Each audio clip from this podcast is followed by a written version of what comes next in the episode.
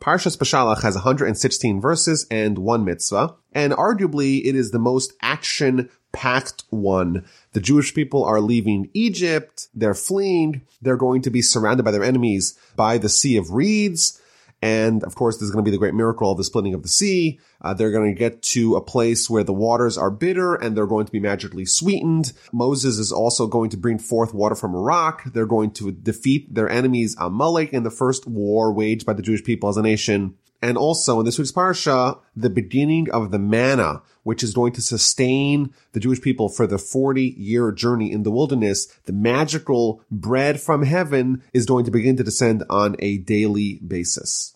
And the parsha begins with the Jewish people leaving Egypt. It happened when Pharaoh sent to the people that God did not lead them by way of the land of the Philistines because it was near, for God said, perhaps the people will reconsider when they see war and they will return to Egypt. A very interesting first verse in our parsha. The Jewish people are leaving Egypt, and of course the destination is back in the land of Canaan, the land of Israel. What is the closest path between two points? Of course, it's a straight line. And we're told over here that the Jewish people are not going to take a direct line towards the land of Israel through the land of the Philistines, because that's too close. And if they're going in too direct of a path, they may turn back and reconsider and go back to Egypt. So God turned the people towards the way of the wilderness to the sea of reeds and the children of Israel were armed when they went up from Egypt. So instead of taking them directly towards the land of Canaan, they're going to take a circuitous route. They're going to head towards the land of the Philistines. They're going to circle back, head back towards the land of Egypt, and off to the side towards the Sea of Reeds. Instead of taking the most direct route towards the land of Canaan, they're going to take a long cut. They're going to take the longer path through the wilderness towards the Sea of Reeds. Rashi tells us that if they were going in a direct path, they would want to return, because even now, when they took a circuitous route, later on in the book of Numbers, we're told that the Jewish people wanted to return back to Egypt, and certainly if it was even easier to do that, they would definitely want to return to Egypt. So there's a few interesting points here. Number one, if you remember last week, we learned about the people who did not want to leave Egypt, and those people died during the three days of the plague of darkness. So here, these are not the people that wanted to stay in Egypt. These are the people that wanted to leave Egypt and still were concerned that they may want to return to go back to familiar territory. Even people that want to leave, still, when they are in a new place, in a new environment, there's a certain comfort of what you know. So that's the first point. The second point is, is that the Almighty manipulated the events to ensure that they are locked in.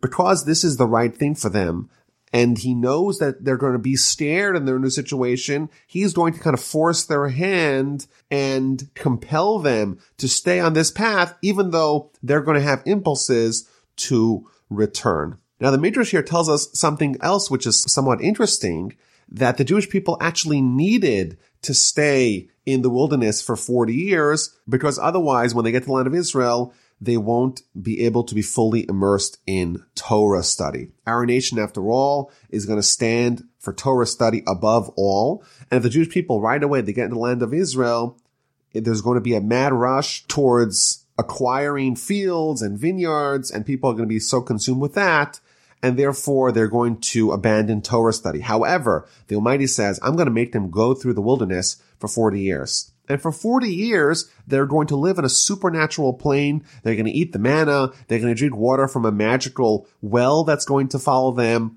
And then the Torah is really going to be instilled into their bones. And therefore, once they get to the land of Israel, they'll be more primed to be the nation of God, the nation that stands for Torah. And therefore, they might have wanted to elongate their trip to take them through the circuitous path to have the Torah penetrate their essence.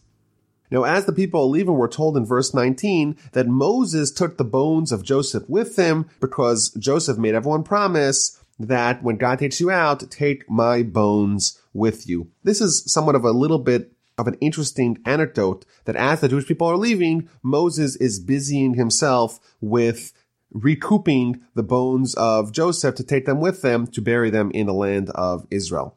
The Midrash tells us that this is really a compliment to Moses. The whole nation, they were busy amassing gold and silver, and Moses, what's his concern? Not to stockpile gold and silver as they leave, but rather with the mitzvah of exhuming Joseph's bones to fulfill the promise that the Jewish people made to him to bury him in Israel. We're told, interestingly, in the Midrash, that how did Moses do it? Uh, Joseph's bones were buried in a box at the riverbed of the Nile, and Moses wrote on a metal plate, Ale Shar, arise, O ox. He put that magical plate into the Nile and the bones of Joseph floated to the top. That little anecdote is important because one of the Egyptians who ended up joining the Jewish people saw what had happened and went and grabbed that metal plate and he would eventually use that to make the other ox of the book of Exodus, namely the golden calf,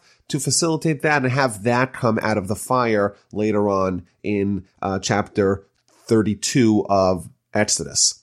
And I think it's also interesting here. We see this contrast. The Jewish people are leaving, they're fleeing, and what are they doing? What are they busying themselves with? What's their agenda as they leave? How do we get as much gold and silver as possible before we go? What is Moses doing? He says, no, I'm going to go and get the bones of Joseph.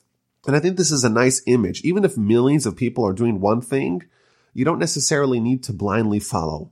You have to do what you think is appropriate given the time and circumstances. The whole people, everyone's trying to get gold and silver, and indeed they were told to do that by Moses himself, but Moses thought that it's appropriate for him to go now busy himself with something else, and therefore he went off on his own to get and gather Joseph's bones. Now there's an interesting Rashi here that asks the question, we read at the end of Genesis that Jacob made Joseph swear to him as he was about to die to bury him in the land of Canaan. When Joseph was about to die, why didn't he do the same? Why didn't he, why did he not gather his children and tell him, when I pass, take my bones, go bury me immediately in the land of Canaan? Why did he only convey this to the Jewish people when you leave? When the Exodus happens, then you take me out. So Rashi says that Joseph said that I was after all the viceroy of Egypt and I have the ability to fulfill it. But my children, they will not have the ability to fulfill it. Egypt will not allow them to take my bones out. And therefore, he only asked that the Jewish nation as a whole, when they leave, when they're redeemed by God, that they take me out of here. And I think this is uh, a nice lesson for us as parents when we make demands of our children, make them reasonable and things that are feasible for them to fulfill. If it's not feasible for them to fulfill, we should not be asking that for them. So they journeyed from Sukkos. They encamped in Etam at the edge of the wilderness. And verse 21 and 22 we're told what the environment that God created for them. Hashem went before them by day in a pillar of cloud to lead them in the way and by night in a pillar of fire to give them light so they could travel by day and by night. And God did not remove the pillar of cloud by day and the pillar of fire by night from before the people. The people were enmeshed, were ensconced by pillars of cloud by day, pillars of fire at night, and that did not cease before one went away. The next one was already, present. The Midrash tells us that actually there were seven different clouds, one on bottom, one on top, and one in each direction for a total of six, and a seventh one that went ahead of the people that flattened mountains and filled in valleys and burnt and consumed snakes and scorpions, cleared the path for the Jewish people to walk without any troubles. And in fact, this pillar of cloud actually lasted for 40 years. The Talmud tells us that it was given to the Jewish people in the merit of Aaron. When Aaron died, it ceased, but immediately returned in the merit of Moses. So essentially, for the next 40 years, the Jewish people are going to be enveloped by these magical clouds by day, magical pillar of fire by night, and that will enable them to travel by day and by night. Why were they traveling by day and by night? Why don't they travel just by day and rest at night? So there's a few answers given. Some of them are that right now they're about to go to Sinai to get the Torah. And that is so critical to not have too much of a break. The Jewish people are leaving Egypt. They're having the Exodus, but that in itself is incomplete. The goal of the Exodus is not just to be free, but it is to be free from Egypt and to be subjugated instead to God. How does that happen? How do we, how do we become subjugated to God? That is via Torah which we're going to get at Sinai. And therefore, we want to expedite the process from the Exodus to Sinai, and therefore they traveled by day and by night. Alternatively, one of the other answers given by the commentators, the reason why they traveled by day and by night is because they wanted to goad Pharaoh into pursuing them. Pharaoh is still under the impression that the Jewish people are going for three days and coming right back. Of course, that's not happening. We are out and we're not coming back, but we want you to pursue so that we can have the tremendous miracles at the Sea of Reeds. Chapter 14 begins. God tells Moses, tell the Jewish people, let them turn back and encamp by Pi Hachiros between Migdal and between the sea in front of Baal Zephon. Baal is one of the Egyptian pagan gods, and you should encamp opposite it by the sea. So God's telling Moses the specific place where the Jewish people, people should go right now, which happens to be opposite the idol. And then Pharaoh will say that the Jewish people are, are imprisoned. They're trapped. They're locked in. They're confused. They don't know where to go. And that will allow me, says God, to strengthen Pharaoh's heart. He'll pursue you and I will be glorified through Pharaoh and his entire army. Everyone will know that I am Hashem. So this is interesting. The Almighty tells Moses to position the Jewish people in a way to give the impression of confusion and thereby deceive the Egyptians and coach them and goad them into pursuing the Jewish people and precipitating those tremendous miracles at the sea. And specifically, the Jewish people are told to encamp by the idol because that was the only idol that was not yet destroyed. And Pharaoh will think, oh, we still have some power. They're by this idol. They can't depart it. And therefore, Pharaoh will think that, that he has, that he has an opportunity to attack the Jewish people. They're still vulnerable and therefore he will pursue them. And it's kind of interesting to contrast the Jewish people where God deliberately caused them to avoid the challenge by taking them via circuitous route. God tells them, don't go directly through the land of the Philistines. Why? Because that may lead you into trouble. And specifically with Pharaoh, it's the exact opposite. God's going to manipulate the events to deceive him, to lead him specifically into trouble. God is going to make sure the Jewish people are out of trouble and the Egyptians are in trouble. How is that fear? Why is that so? So there's a principle that we see in many places in the Talmud that in the way that a person wants to go, in the path that they desire, that is the path down which God will lead them. And therefore, the Jewish people wanted a path of purity, and God will manipulate events to ensure that indeed they get what they want. Pharaoh, his ultimate desire was impurity, and therefore God availed for him that opportunity. So it was told to the king of Egypt that the people had fled, and the heart of Pharaoh and his servants became transformed regarding the Jewish people. What did we do? We sent the Jewish people out. They're going to stop serving us. This is a disaster. We have to go pursue them. Rashi tells us that Pharaoh sent spies with the Jewish people to go monitor their behavior. And therefore, for three days, they're walking with them. And after three days, they're ostensibly supposed to come back home. They see they don't come home. Those spies hustle back to Pharaoh on the fourth day. Then they tell him what happened. And on the fifth day and the sixth day, they pursue them. And the eve of the seventh day, they catch up to them. And that, of course, is the seventh day of the Exodus, which corresponds to the seventh day of Pesach, the day that we celebrate the splitting of the sea, because that's what's going to happen on this day. Now, Pharaoh harnessed his chariot and attracted his people with him. Rashi tells us that Pharaoh had to cajole the people to pursue. He promised them money. They took our money after all. They're leaving with our gold. We have to go get them. And if we get them, I'm going to give you the money. And Pharaoh also displayed gallantry. He says, I'm not going to go at the back of the line. I'm not going to be like all the other kings. I'm going to go ahead of everyone. And by presenting the people with those arguments, Pharaoh was successful in lobbying them to follow him to go pursue the Jewish people. And Pharaoh took 600 elite chariots and all the chariots of Egypt with officers upon them all. How did the Egyptians have chariots? After all, didn't all the animals die in the plagues in Egypt? So Rashi tells us something really interesting. Rashi says that during the plague of hail, those that feared God, those Egyptians that feared God brought in their animals. And therefore there were, there were, there were some Egyptians that indeed feared God and they were able to preserve their animals, and that's the animals that were used to pursue the Jewish people. And Rashi adds, quoting from the Talmud, that from here Rabbi Shimon used to say, the most righteous of the Egyptians you should kill, the best, the most moral of the snakes you should shatter his brain. Meaning that even the quote unquote God fearing Egyptians, they were the ones who hunted the Jews down in hot pursuit. You have a snake. The snake is the, is the really good snake. It's really docile. It's really friendly, but it's still a snake.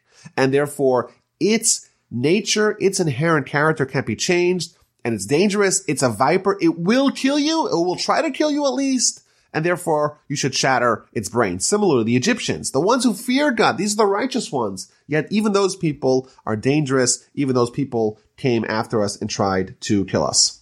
So we're about to have the showdown. Egypt pursued them and overtook them, encamped by the sea. All the horses and chariots of Pharaoh and his horsemen and the army, they're all by Pia by Baal Zephon, and Pharaoh approached, and the Israelites, the children of Israel, raised their eyes, and behold, Egypt was journeying after them, and they were terribly frightened, and the children of Israel cried out to Hashem.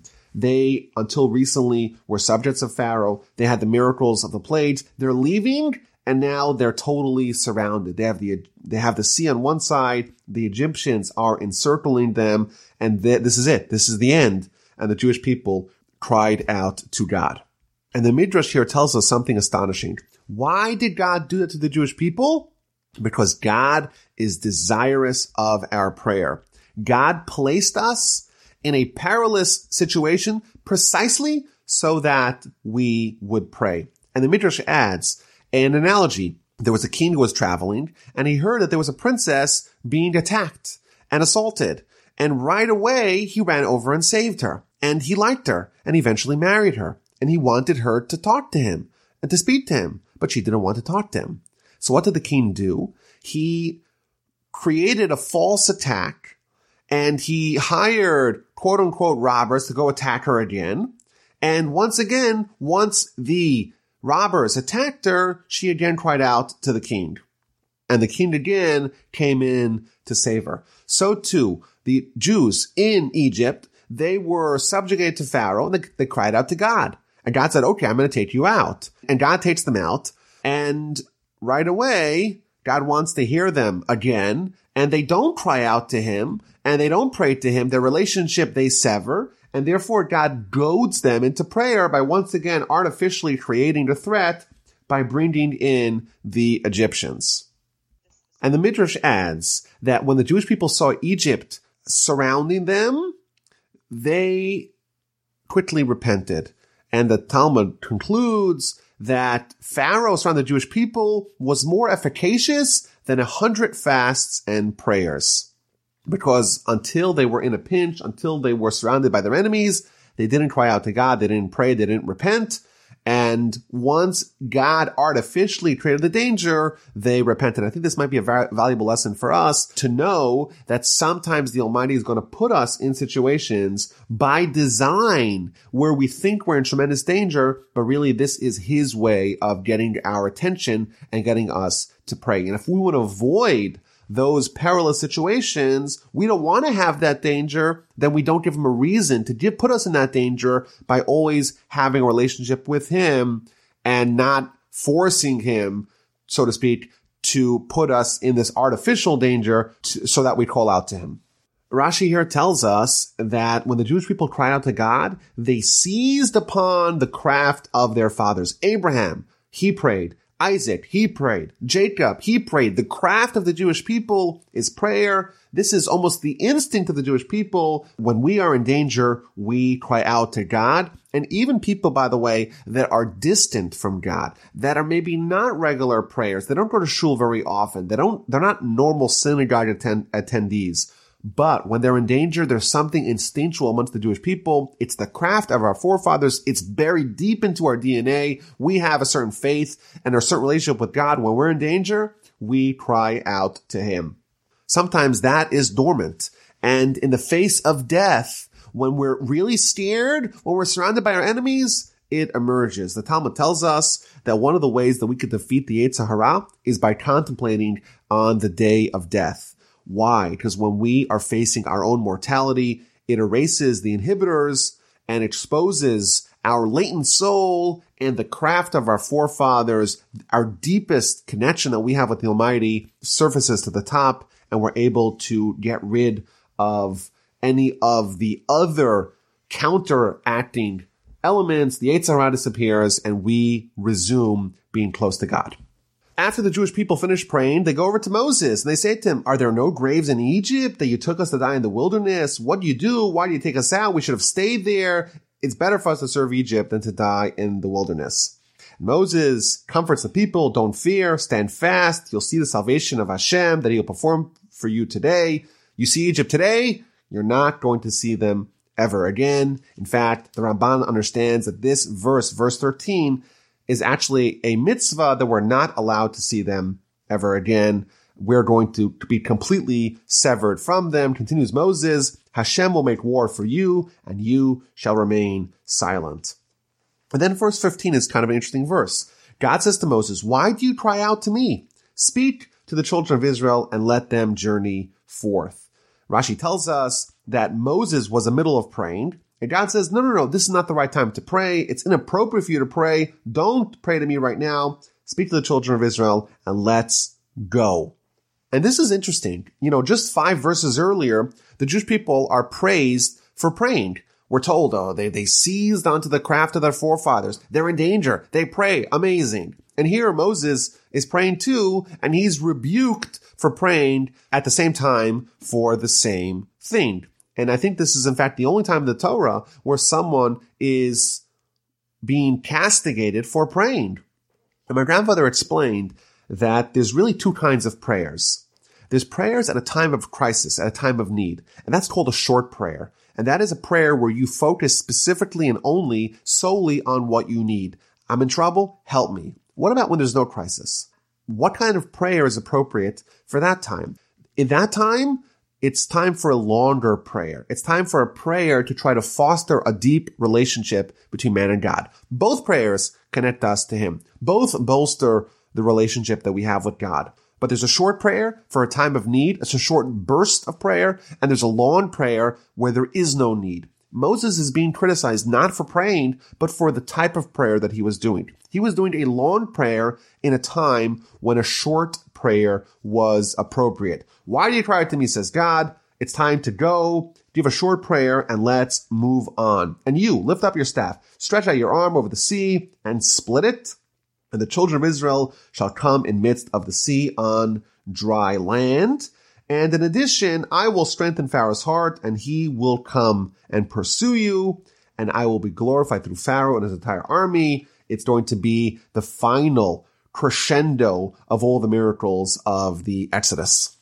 And in fact, the Midrash here lists 10 different miracles that happen, all different kinds of miracles. For example, that it's split into 12 different walkable paths, one for each tribe, how the seabed was not muddy at all for the Jewish people, and how it, even though the water was salt water, it became sweet, they were able to drink from it all kinds of miracles were happening. In fact, we read every year during the Haggadah that there's three different opinions as to how many miracles happened at the splitting of the sea. Of course, there were 10 plagues, 10 miracles that happened in Egypt during the Exodus.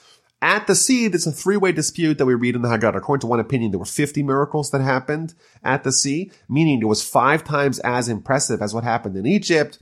A second opinion was that there were 200 miracles 20 times more impressive. The third opinion, the opinion of Rabbi Akiva, is that it was 250 miracles, 25 times as impressive as what happened in Egypt happened at the splitting of the sea.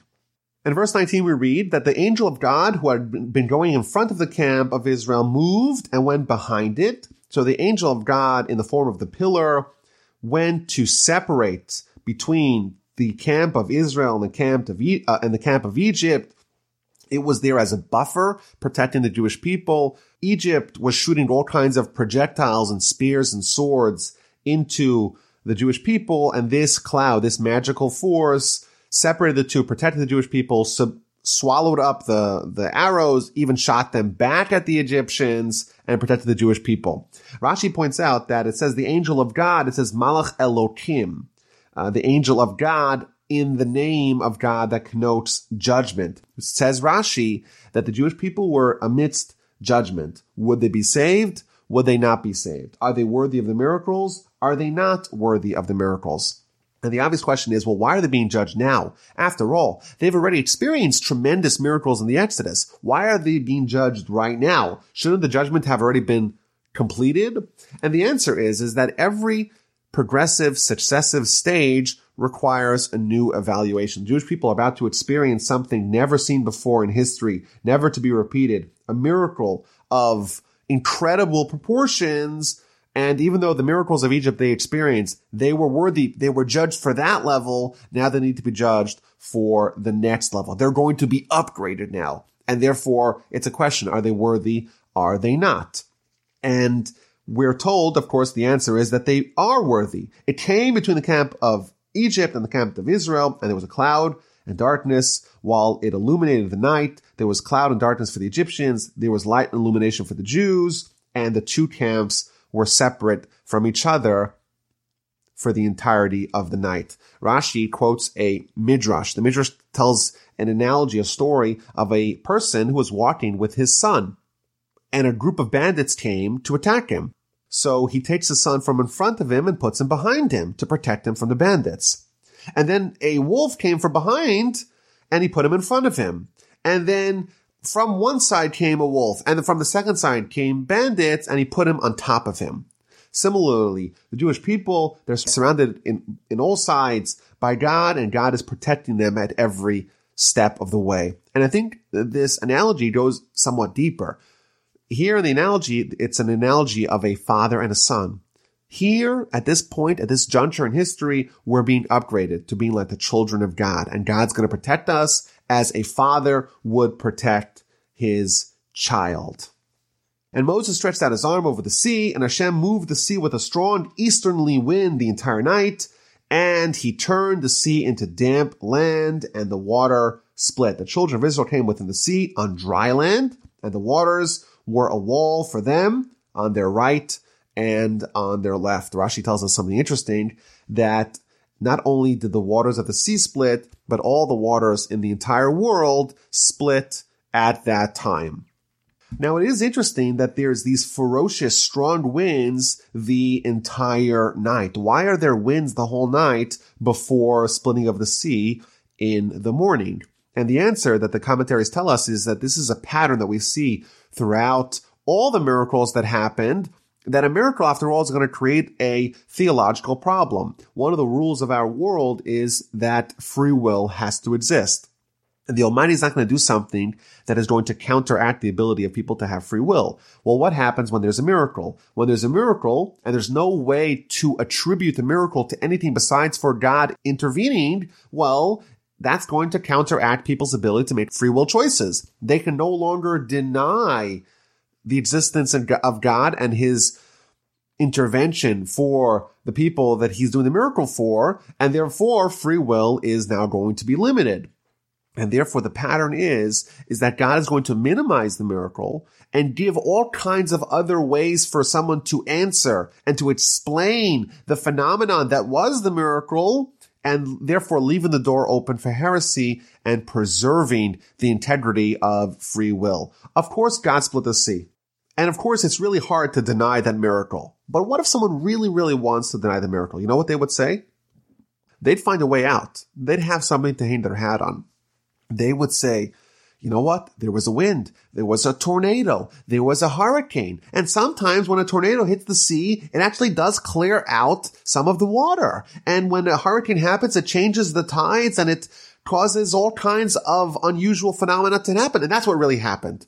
Well, maybe that is, that is neat so. And if someone really wants to rely upon that, they could do that. The obvious question to them is, well, isn't that a fortuitous natural phenomenon? The Jewish people are in danger and God says they're going to be saved and the, God tells us about the miracle and the miracle happens. Maybe the miracle happened via a hurricane, but so what? It is a miracle nonetheless. That's one side of the argument. But the free will still exists because someone says, you know what? There was a hurricane and hurricanes happen and this is all a natural phenomenon. Nothing to see here. No miracle. Uh, some of the commentators add that once the temple was built, or at least the altar was built, there was a magical godly fire that kept the fire on top of the altar lit at all times. However, nonetheless, the Jewish people would always put wood on top of the altar, on top of the pyre to give the impression of a miracle not happening, even though it was a miracle, but the miracle is minimized by us, so to speak, contributing by adding wood to the fire. So the Jewish people are walking amidst the sea, and Egypt makes the foolish decision to pursue them. Every horse of Pharaoh, his chariots, and his horsemen, all in the midst of the sea. And it happened at the morning watch that Hashem looked down on the camp of Egypt with a, with a pillar of fire and cloud, and he confounded the camp of Egypt. He removed the wheels of the chariots and caused them to drive with difficulty. Egypt said, I shall flee before Israel, for Hashem is waging war for them against Egypt. On one hand, there was a pillar of cloud. On the other hand, there was a pillar of fire. The cloud made the floor under the Egyptians like clay. The fire made it like fire and the hooves of their horses fell off and they got derailed and it became evident to all that the Almighty is waging a war for the Jewish people against the Egyptians. Hashem said to Moses, stretch out your hand again over the sea, and the waters will descend back upon Egypt, upon its chariots, upon its horsemen. Moses stretched out his hand over the sea, and towards morning the waters went back to its power as the Egyptians were fleeing towards it, and Hashem churned Egypt in midst of the sea. So here you have in one scene, you have the Jewish people walking in dry land amidst walls of water on each side. In that very same sea, have the Egyptians that now the water is washing over them and churning them, shooting them up, shooting them down, shaking them like a canister, and they are being destroyed to such a degree. The water came back and covered the chariots and the horsemen and the entire army who were coming behind them in the sea, and there remained not a one of them. Some of the commentaries read this as there remained only one, only Pharaoh survived only Pharaoh survived to tell the tale and to share these amazing stories to his people. The children of Israel were on dry land in the midst of the sea, and the water was a wall for them on their right and on their left. Again, that is repeated, this tremendous miracle that the, that the waters turn into walls around the Jewish people. And again, simultaneously, the wind is affecting the water on one part of it to be dry for the Jewish people, to have these walls of water on each side, and simultaneously the wind is causing the waters to crash down on the Egyptians in the very same sea. On that day, Hashem saved Israel from the hand of Egypt, and Israel saw the Egyptians dead on the seashore. Israel saw the great hand that Hashem inflicted upon Egypt, and the people revered Hashem, and they had faith in Hashem and in Moses, his servant. It's interesting. We read earlier in chapter 4 believe that the Jewish people actually already believed in God and believed in Moses. And here we're told again that they had faith in Hashem and in Moses. And furthermore, next week's parsha, we're going to read in the run up to the to the Ten Commandments at Sinai, God explains to Moses that the objective of that is that the Jewish people will believe in God and believe in Moses. So I don't get it. If they believed already in the past, what, what does it mean that they believe over here? And if they believed over here, what does it mean that they believe in the future? What this tells us is that there are many different levels of faith. Yes, they believed earlier, but that was upgraded. They believe even more now. And even though they believe now, their belief will intensify and deepen later on at the revelation at Sinai. The commentators also look at the fact that the people feared Hashem and they had faith in Hashem and in Moses. Typically, we think of fear as a byproduct of faith. And here we see that faith is a byproduct of fear.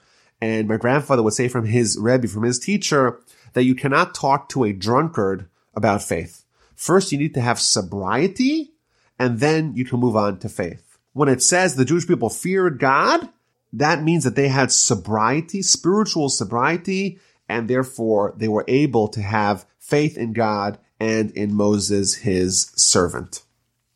And what followed after this amazing miracle is chapter 15, an eruption of spontaneous song. Then Moses and the children of Israel chose to sing this song to Hashem, and they said the following, I shall sing to Hashem for he is exalted above the arrogant, having hurled horse and its rider into the sea. What's going to follow now is one of the few times in the Torah we have a shira, we have a song. And in fact, we read this every morning in the Shachris prayer, the song at the sea, a result of spontaneous eruption and so on. This is not something that could have been written down, could have been planned. This was spontaneous. This is something that's not relegated to the cognitive arena. This is something that penetrated the heart. The Jewish people experienced an unparalleled revelation and they right away concretized that with this amazing song. The might and vengeance of God was a salvation for me. This is my God. I will build him a sanctuary, the God of my father, and I will exalt him. This is the first of three times in the song at the sea where there is an invocation of the sanctuary.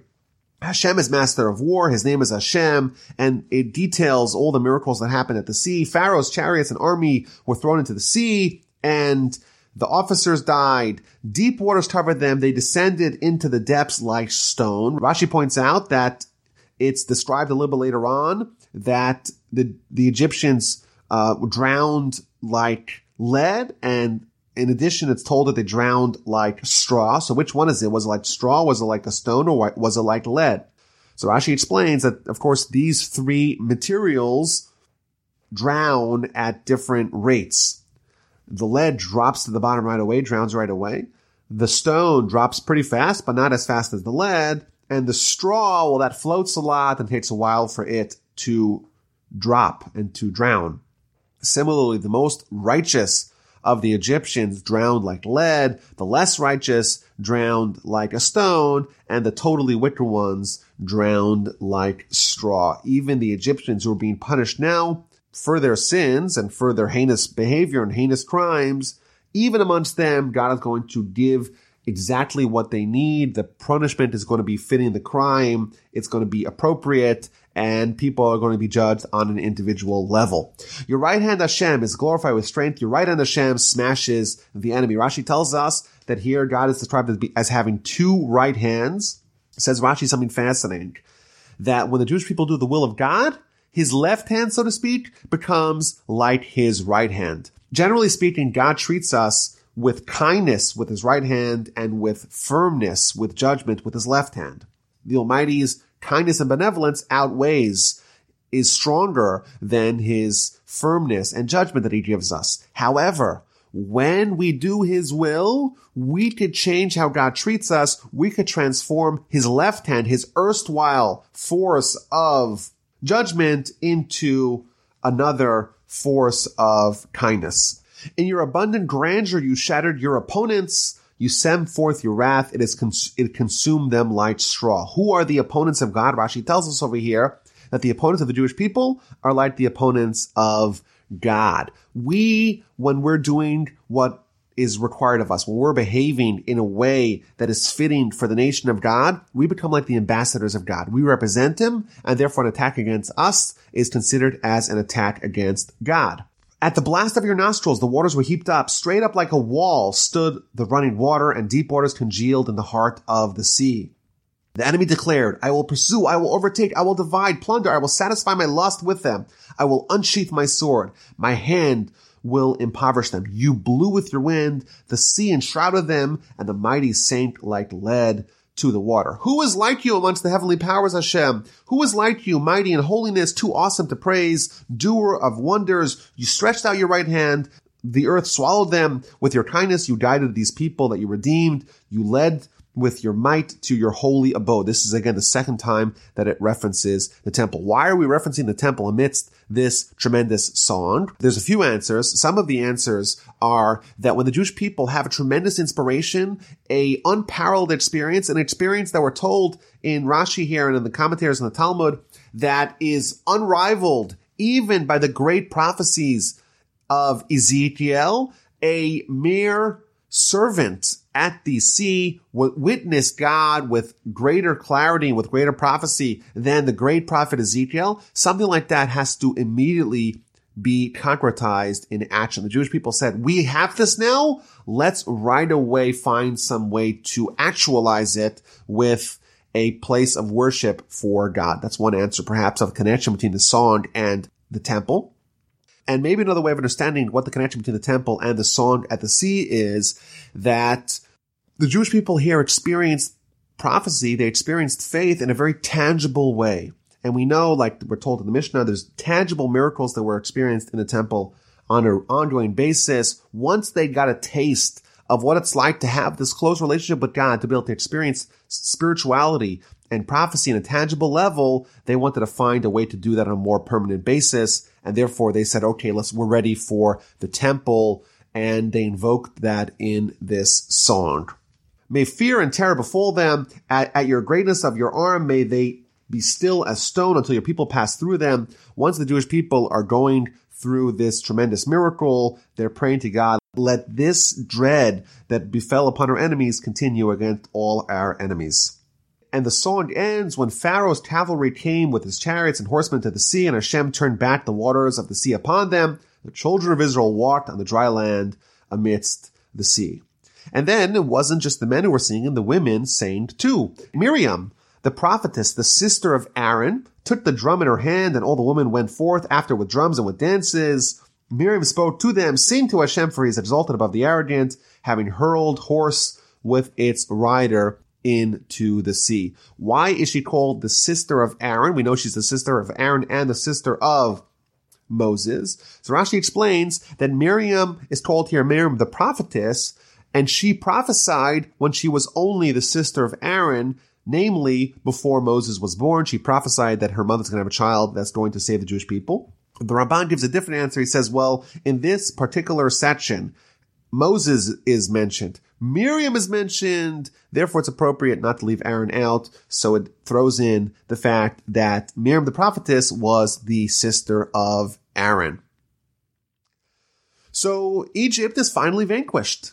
And now it's time to continue our journey. So Moses caused Israel to journey from the Sea of Reeds, and they went out to the wilderness of Shur, and they went for three days in the wilderness, but they did not find water. This is a very interesting verse. Immediately after the zenith of the, of the song, they're going to travel, and they're going to go and face tremendous challenges. But if you read the words quite critically, Moses caused Israel to leave. Why did Moses have to force them to leave? Why did he have to compel them to go. So Rashi tells us that the Egyptians adorned their chariots and their, and their animals with all kinds of gold and silver and precious stones. And in fact, the booty of the sea exceeded the booty of Egypt. And therefore the Jewish people are, are, picking up all this gold and Moses wants to get them out of there. He wants to get them packing. He had to compel them to leave. What was he so concerned about? Why not give them more time to take more gold? So one of the commentators, the Kli Yakar, tells us that we find out later on the Jewish people are going to sin in the sin of the golden calf. And our sages tell us that the reason why they sinned is because they had an overabundance of gold and silver. And therefore Moses was worried of the spiritual tarnishment that's going to result from having too much gold and silver. So he wanted them to leave, take some, okay, but let's go, let's head out. And they travel for three days and they don't find water. And this is interesting. One verse, precisely one verse after the tremendous, exultant, exuberant song, they are faced with an absolute existential thirst, three days with no water. This is sort of a jarring transformation from this tremendous heights, and now there's three days with no water. And the answer, the explanation to that is that our challenges are in direct proportion to our revelations of God. The more miracles that we have, the, the higher, so to speak, God treats us, he's also going to heighten the challenges that will heighten our opposition to him. The miracles are great, but if you know, if you have no water to drink, you still have a problem. And again, this is the same theme that we spoke about earlier, that our miracles have to be made in a way that they're not going to counteract free will, and therefore, despite this tremendous miracle, there's still something to complain about. You're going three days without water. So the Jewish people arrive in Mara. They can't drink water from there because the waters of Mara are bitter. In fact, the word Mara means bitter. And the people complain against Moses, what are we going to drink? So Moses cries out to Hashem. Hashem shows him a tree. He throws it into the water and the water's sweetened. There he established for the nation a decree and an ordinance and there he tested them. So a tremendous miracle happens. God shows Moshe a tree, a staff, a stick. He throws into the water. The water is sweetened. And in this place, in the city of Mara, the Jewish people are given a decree and an ordinance. This is the beginning of them getting the Torah. Why? Says Rashi, in the place of Mara, in this first juncture where they stopped after the splitting of the sea, they got three particular laws, the laws of Shabbos, the laws of, of interpersonal monetary laws, and para aduma, the laws of the red heifer. And of course, all the commentators try to grapple, what does this mean? Why specifically these three? Uh, one of the answers is uh, that the, we know the para aduma, the red heifer, is the mitzvah that most typifies a chok, a mitzvah that is illogical to human intellect. Maybe the argument is before Sinai, before the tremendous, tremendous revelation, before they're going to get the entire body of the Torah, a prerequisite of Torah is to know that Torah is going to originate from a higher intellect, from an intellect that is beyond what we can possibly grasp. And in the city of Mara, God tells Moses and Moses tells the Jewish people, if you hearken diligently to the voice of Hashem your God, and you do what is just in his eyes, and you heed his commandments, you observe his decrees, all the diseases that I placed in Egypt, I will not, I will not bring upon you, for I am Hashem, your healer. Here we're told that Torah and mitzvos are like medicine, both prophylactic and remedial. If the Jewish people listen to him, God guarantees he is the healer. All the illnesses that he brings upon Egypt, he will not place upon us. He is our healer if we just obey his mitzvos. And then they arrived in Elim. There were 12 springs of water, one for each tribe, 70 date palms, one for each one of the elders, and they encamped by the water. So this is quite an eventful first month since the Exodus. Uh, they have the splitting of the sea seven days later, and now they arrived in Elim, and it's a month after the Exodus. And they journeyed from Elim, and the entire assembly of Israel arrived at the wilderness of Sin, and this is near Sinai, and this is the 15th day of a second month from the departure, so this is exactly one month from when they left. And the entire assembly of the children of Israel complained a second time, there is no food, we're going to die. If you remember, when they left Egypt, they took with them matzah. That matzah lasted for them for a month. And now that matzah is done. There's no food. They're in a wilderness. There's a nation of millions of people. What's going to be? The Jewish people complain. We, maybe it's better for us to have died in Egypt than to come out in the wilderness and to have us all die at a famine. And once again, the Almighty is going to do a tremendous miracle. Hashem said to Moses, Behold, I shall rain down for you food from heaven. Let the people go out and pick it each day's portion on its day so that I can test them whether they will follow my teachings or not. I'm going to give you magical food raining down from heaven in order that I can test them. What's the test? So Rashi tells us that it's to fulfill the mitzvos that are the related to the manna, namely to not leave any over it every day and not to go out on Shabbos to collect it. The Ramban expands this uh, this test uh, greatly. He says that the manna is a lesson in daily uncertainty. They're going to get daily bread, not weekly. They're not going to get a stockpile. They're not going to have anything left over for them. Every day they're going to live with a certain uncertainty. Will they get bread tomorrow or will they die?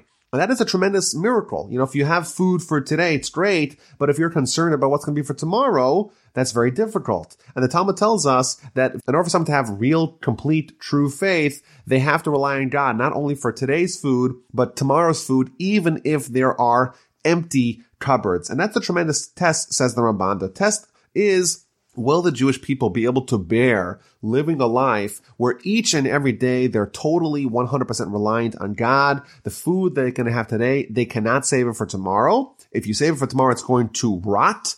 There's no way to be pragmatic about it. There's no way to have a nest egg of safety. Each and every day you are relying on God. The Talmud tells us that the students asked Rabbi Shimon Bar Yochai, why did God not give once a year to the Jewish people manna. Why is it every single day?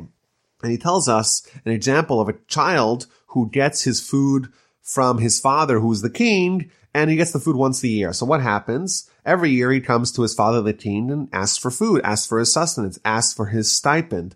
And that's their only connection. There's a minimal connection. Whereas if the king says, I'm going to give it to you every single day, every single day the child has to have a connection with God. So too, the Jewish people, every day they're going to get manna from heaven and every day they're going to have a special connection between themselves and the Almighty. And again, this is the second time we've seen in our Parsha a comparison brought down by our sages connecting the Jewish people to God as children to a father. So this is the manna. Every day they're going to get a portion of manna. On the sixth day, on Friday, they're going to get a double portion. And at night, then I get the quail, the meat that they're going to get to eat, bread in the morning, manna in the morning, and meat at night. So Moses gathers the people and conveys this amazing message. I heard the complaints. I'm going to give them the manna. And evening the quail ascended. In the morning, there was a layer of dew surrounding the camp.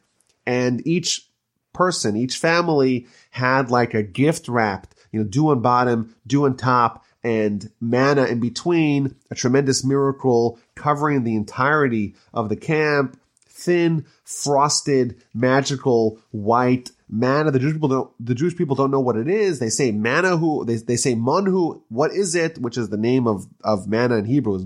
What is it? And Moshe tells them, this is what you should gather, bring it home, try, take as much as you need for your family, each one in accordance to what they have in their family bring home. Some people brought home a lot. Some people brought home a little and magically it did not matter. Whatever you brought, it doesn't matter. In the end, the people brought less were not lacking. The, the people brought more had nothing extra. Each one got exactly what they need for that day and that day alone. And the Rabbani here tells us a little bit more about the manna. The Talmud tells us that the manna is compared to lechem abirim, what does that mean exactly? Is somewhat of a question. According to one opinion of the Talmud, it means this is food of the angels. This is the food that the angels, the ministering angels of God eat. And according to the other opinions, they say, well, angels don't eat anything. And therefore what it means is, is that this food would be subsumed into your body. And the word avirim is from the word avarim, which means your limbs. This food would totally get swallowed up into your limbs you wouldn't need to go to the bathroom for it. There was nothing extra. Everything that you had was precisely what you needed, no more and no less. So this is an incredible thing. You know, for, for 40 years, the Jewish people are going to be sustained with daily manna from heaven. And it, this is not just one isolated miracle. Think about it. This is a nation of millions of people with several meals a day. Even if you assume it's only two meals a day, we're talking about billions and billions and billions of meals served over the course of 40 years, a tremendous, unparalleled, and unprecedented miracle. My grandfather would tell us that manna was like spiritual food. It's food of angels. If we were to eat it, we would stay hungry. It was spiritual nourishment divested of any physical entrapments and therefore it would be very hard for us beings, the people who are not saved by God, the people who are not on the level of prophets, so to speak, witnessing these tremendous revelations at the Exodus by Egypt, at the splitting of the sea, we'd have a hard time appreciating the sublimity of this tremendous food. And Moses conveys to the people the instructions. You cannot, you cannot leave any left over for the morning. Some people didn't obey. Who are those people? Those are the same people who caused trouble in Egypt, Dasan and Aviram. They left over into the morning and it became infested with worms and it stank. And Moshe got angry at them again. And this is something that you have to rely upon day by day. You cannot save for tomorrow. They gathered it in the morning each morning, each man according to what you need. And when the sun arose, it melted it turned into streams and rivers of manna that animals would eat from, and even the nations of the world who would catch and trap and consume those animals would be able to taste a little bit of the flavor of the manna.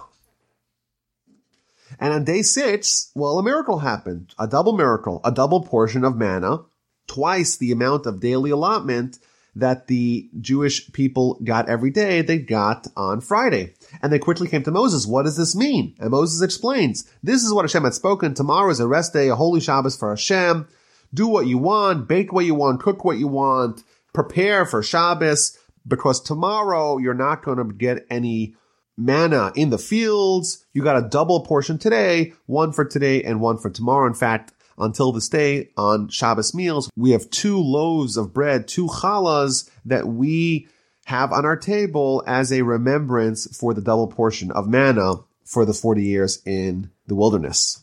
On this day, the food that you keep over from one day to the next will not stink, will not spoil, and will have no infestation. This is Shabbos. You eat for today and you have enough for tomorrow. And tomorrow, don't go out. If you go out, you're not going to find any. And of course, there were some people that went out and they did not find any. And Hashem tells Moses, how long will these people continue to sin? How long will you refuse to obey my commandments and my teachings? Hashem has given you the Shabbos. This is why he gives you on the sixth day a double portion. Stay in your place. Don't leave your place on the seventh day. And the people rested on the seventh day. And according to the Rambam, in fact, this is the mitzvah of the Parsha.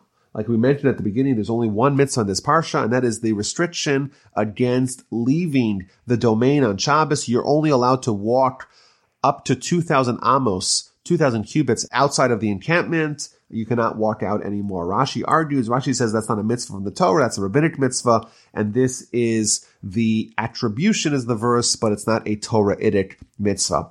And uh, the Midrash tells us here tells us here that the people actually got nervous. They got a double portion on Friday. That sounds like an amazing bounty, but they're worried that there's a disruption of the normal pattern. Maybe it's not going to come again. Maybe this is it. And Moshe reassured them. Moses reassured them. Don't worry. This is a special thing for Shabbos. It's going to come again on Sunday with a single portion of manna.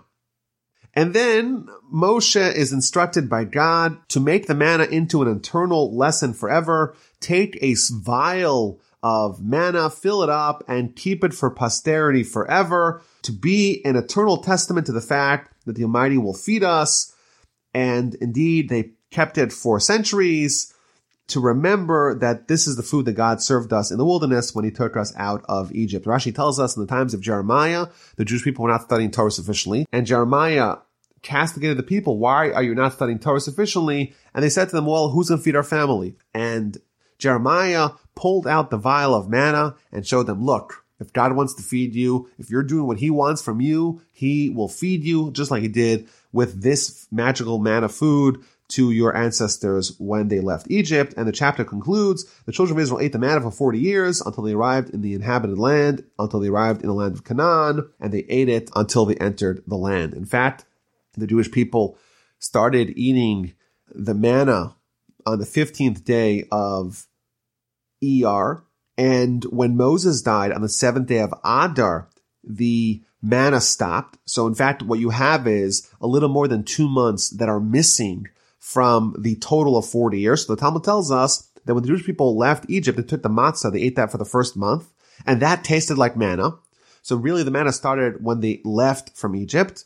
And the Talmud also tells us that after Moses died, that particular day's manna lasted them from the seventh day of Adar until the 15th day of Nisan, thus bringing the total time when the Jewish people ate manna, either real manna or matzah that tastes like manna to exactly 40 years to the day.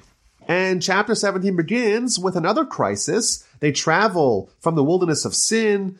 According to the journeys, they landed in a place called Rephidim, and again, there is no water. Again, the Jewish people complaining, what's going to be? Do you want us to die?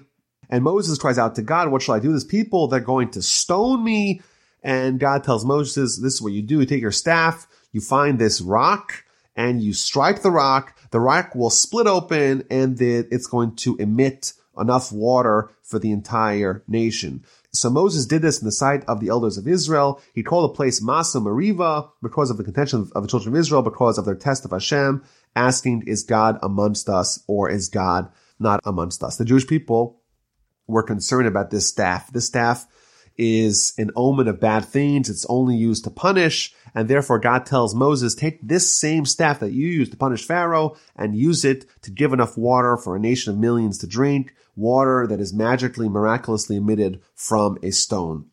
And the parsha concludes with the first war that the Jewish people waged, where Amalek, the eternal nemesis of the Jewish people, came and they battled Israel in that place in Rephidim. This is a little more than a month after the Exodus. This is even before the Mount Sinai experience, and Amalek is attacking and they're going to respond with fighting back in a war. Rashi tells us here something very fascinating. Why is there a juxtaposition of the episode of Rephidim where the Jewish people are complaining they don't have enough water? The Jewish people are wondering, is God with us or is God not with us? Why is that juxtaposed to the episode of Amalek? So Rashi tells us the Jewish people were wondering, is God with us? Is God not with us? God says, Oh, you're wondering where I am? You don't think I'm with you? I'm going to cause a proverbial dog to come and attack you. And he gives us another mushal, another parable. A man was carrying his son on his shoulder and they went out to, to, to the path. And anything the kid wanted, he got. He sees something nice on the floor. He tells his father, go pick that up for me. Father picks that up for him. Everything the child wants, the, the, the father is capitulating. And they meet a man and the son, who's right now currently on the shoulders of the father, the son asks the man, did you see my father? The father's actually holding him, taking care of him at every step, and the child still says, is he here? Is he not?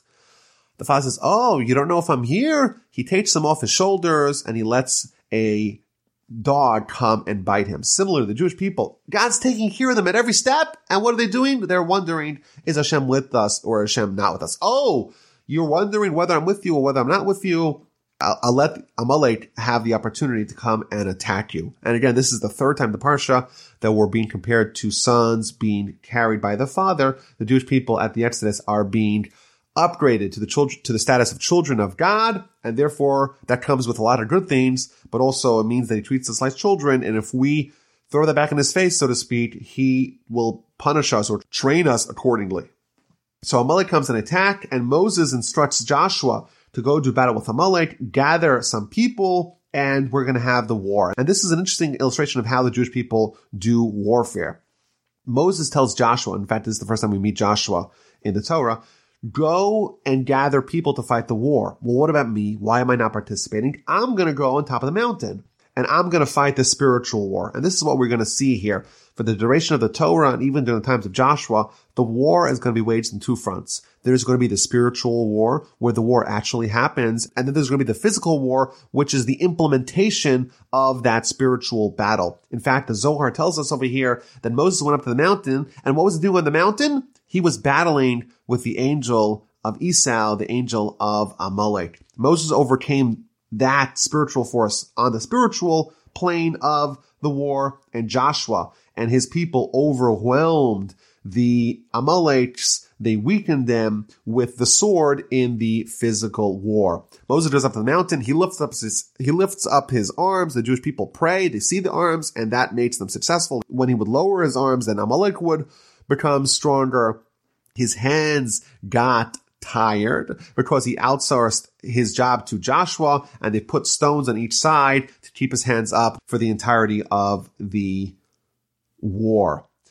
After the war was concluded, Hashem said to Moses, write this down in a book and recite it in the ears of Joshua. I will surely erase the memory of Amalek from under the heavens. Moses built an altar to thank God. And the Parsha concludes where Moses says, for the hand is on the throne of God. Hashem maintains a war with Amalek from generation to generation. Rashi tells us that it describes the throne of God and the name of God, both of them missing a letter. It says instead of kisei, which means chair, it says kes, which means also a chair, but missing a letter. And also the name of God is missing a letter. Says Rashi, when Amalek is present, God's name, so to speak, and God's chair, God's throne, so to speak, is incomplete. And until Amalek is destroyed, God's name, so to speak, and God's chair and God's throne, so to speak, is not complete. Of course, God himself is not lacking, but his presence in this world is detracted by the existence of Amalek and our national mission. What Moses wrote down in a book and instructed Joshua for future generations is to eviscerate Amalek and thereby bring God's presence into the world. This was an action-packed parsha the Jewish people are now on the cusp of accepting the Torah at Sinai, and that is going to be the main subject of next week's Parsha, Parshas Yisro.